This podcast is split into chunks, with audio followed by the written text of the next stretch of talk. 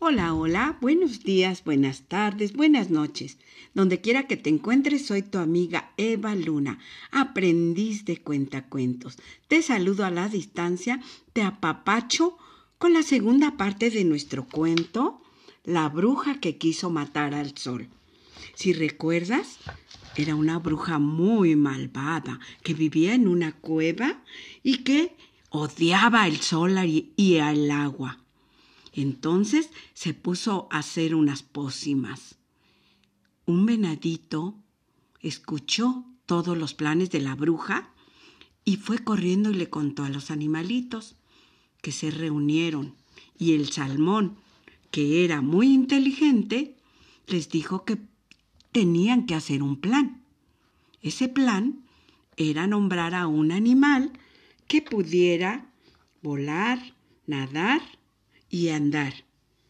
Así es que el pavo real, que se creía muy, dijo que él podía hacer, pero él no podía nadar. Así es de que todos los animalitos se preguntaron quién sería ese animal que iría por el plan que habían hecho. Y entonces el salmón comentó que la oca sería un buen elemento para cumplir esa misión.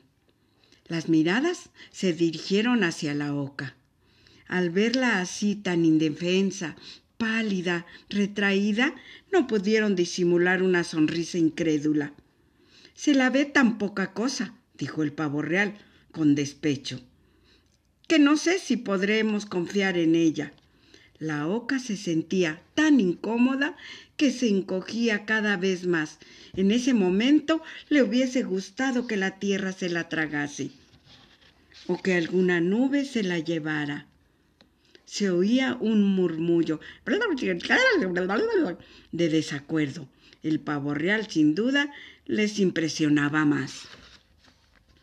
De pronto, tan estrepitosamente como si estuviese a pocos pasos, sonó cortando la penumbra y la respiración de unos cuantos, la risa inconfundible de la bruja Afquitán. Ahí sobrevino la desbandada. En pocos minutos de la mayoría no quedaba ni el rastro. El pavo real entre ellos huyó rápidamente. Y la oca, que fue elegida, se quedó un buen rato junto al salmón y algunos otros que no habían huido espantados, para ultimar los preparativos de su delicada misión. La luna comenzó a recoger el brillo que durante la noche había esparcido sobre las hierbas, sobre los cuerpos, sobre las copas y los nidos. Parecía un pescador atareado con sus redes. No tardaría en amanecer. La oca se levantó tan temprano que las gotas del rocío aún estaban recostadas sobre las hojas de las plantas. Enseguida se puso en marcha. Se sentía orgullosa de ser la encargada, pero llena de temores. Le asustaba pensar que pudiese fallar. Suspiró hondo y profundo y confió en que la suerte y sus habilidades estuviesen de su parte. Durante el día no cesaba de andar y volar, de nadar, para hablar con unos y con otros. Recogía y guardaba en una pequeña bolsa que llevaba colgada lo que tuviesen para darle, y si algunos no disponían de algo para entregarle, la oca le sonreía y le animaba y les pedía que le desearan suerte. Eso era bastante para ella. Las abejas le dieron miel para que probara. La oca se relamió de gustazo. Se llevó un buen puñado, pues estaba segura que para hacer un sol era indispensable. Tenía su mismo color y era dulce y delicioso como él. Al pasar junto a un campo de trigo, se detuvo a admirarlo. A lo lejos vio a un hombre que plantaba y sabía que con el tiempo esa semilla germinaba. A la oca le emocionó el pensar que de un grano tan pequeño saliese una planta tan grande. Cogió una espiga y se demoró mirándola. La encontró muy bonita. Se guardó unas cuantas y siguió andando. Nuestro sol deberá aprender de vosotros, pensó. Lo haremos pequeñito, pero tendrá que crecer bastante.